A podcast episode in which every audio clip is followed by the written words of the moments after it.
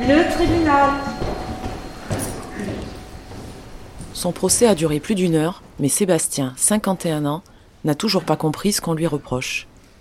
Pendant des années, il faisait travailler ses enfants et ses amis dans les différents points de vente de sa boulangerie sans jamais les payer, ni les déclarer. Bah quoi C'était de l'entraide familiale?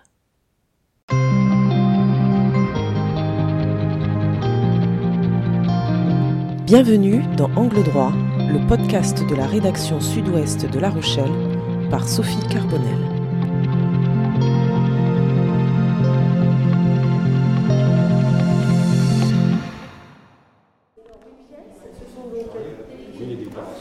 Ils sont tout de même un peu responsables, ces proches assis sur le banc des victimes, bien malgré eux, corvéables à merci. Il y a la Benjamine de Sébastien, un ami de longue date et un cousin par alliance. Aucun n'a souhaité se constituer partie civile ni faire de commentaires devant le tribunal correctionnel de La Rochelle ce 7 avril 2022. Alors, à qui profite le délit? À première vue, à Sébastien. Ce boulanger de 51 ans a exploité, c'est le mot, famille et connaissances dans ses points de vente pendant des années. Il est jugé pour travail dissimulé, mais pas que.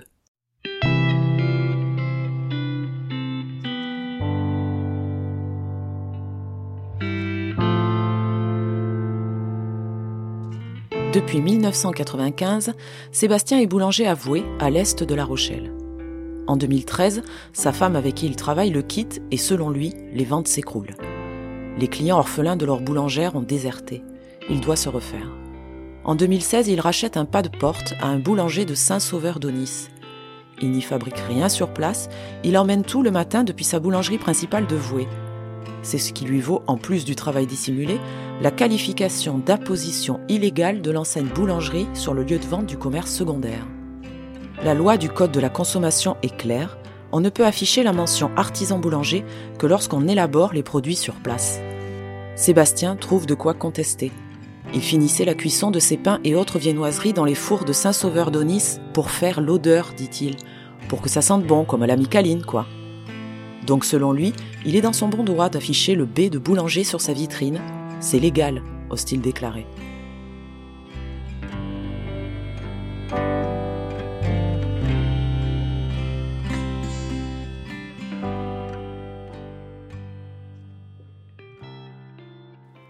En 2016, Sébastien n'a plus d'épouse, mais heureusement, il a cinq filles. Pourquoi chercher des salariés quand on a la main-d'œuvre à domicile? Encore mieux, il a une petite copine à cette époque, Jessica, qui accepte de prendre les rênes du commerce de Saint-Sauveur d'Onis, sans contrat de travail, sans salaire, seulement payé d'amour et de brioche. L'idylle tourne court, au bout de six mois le couple se sépare.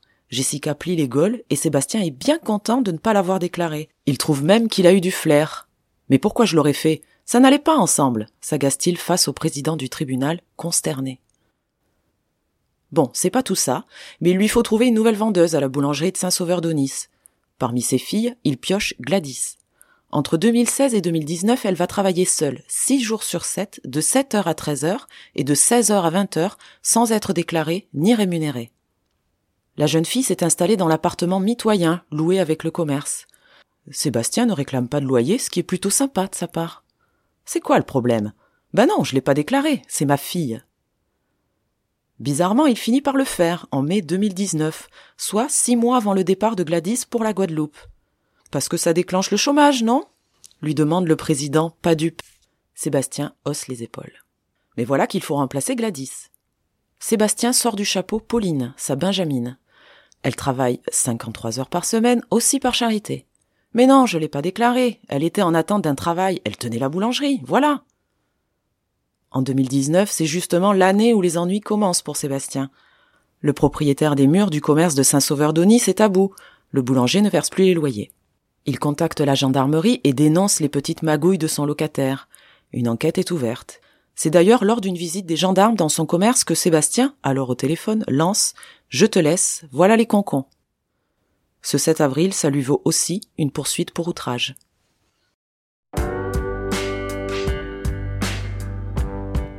En parallèle, Sébastien a un stand au marché de la Palisse à La Rochelle tous les dimanches matins.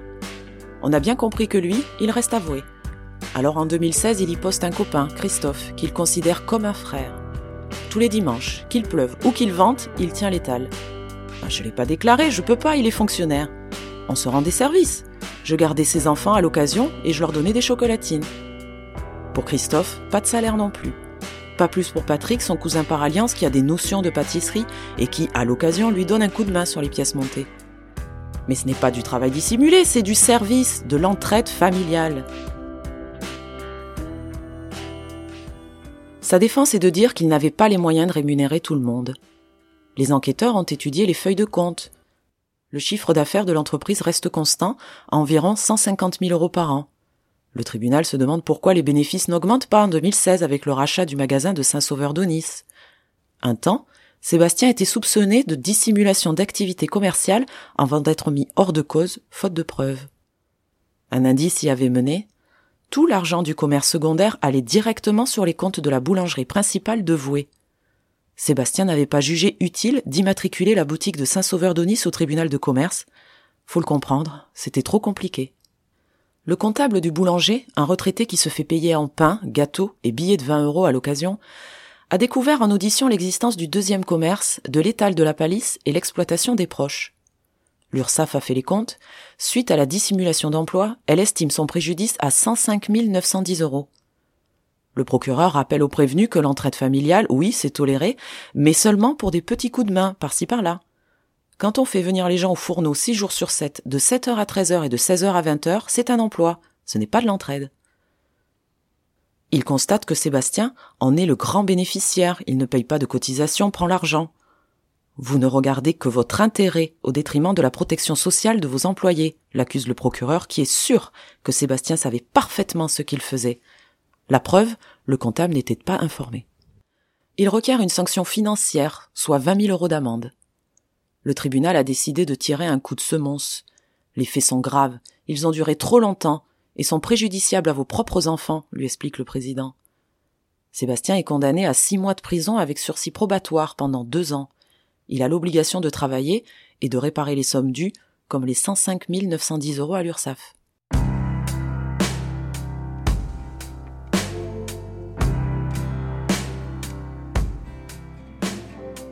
La lecture de sa peine, Sébastien ne cache pas son agacement. En 2021, il raconte avoir été victime d'une crise de nerfs à cause de tout ça, du harcèlement des gendarmes. Il a déposé le bilan de son entreprise. Mais depuis 15 jours, bonne nouvelle, il a retrouvé du travail en tant que salarié dans une boulangerie de Royan.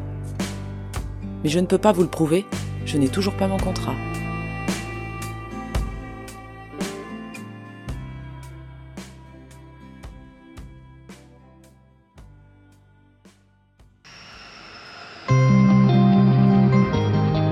Merci d'avoir écouté ce podcast. Vous pouvez retrouver tous les épisodes d'Angle droit sur le site internet sudouest.fr ou sur la plateforme de votre choix, YouTube, Spotify, Google Podcast et Apple Podcast.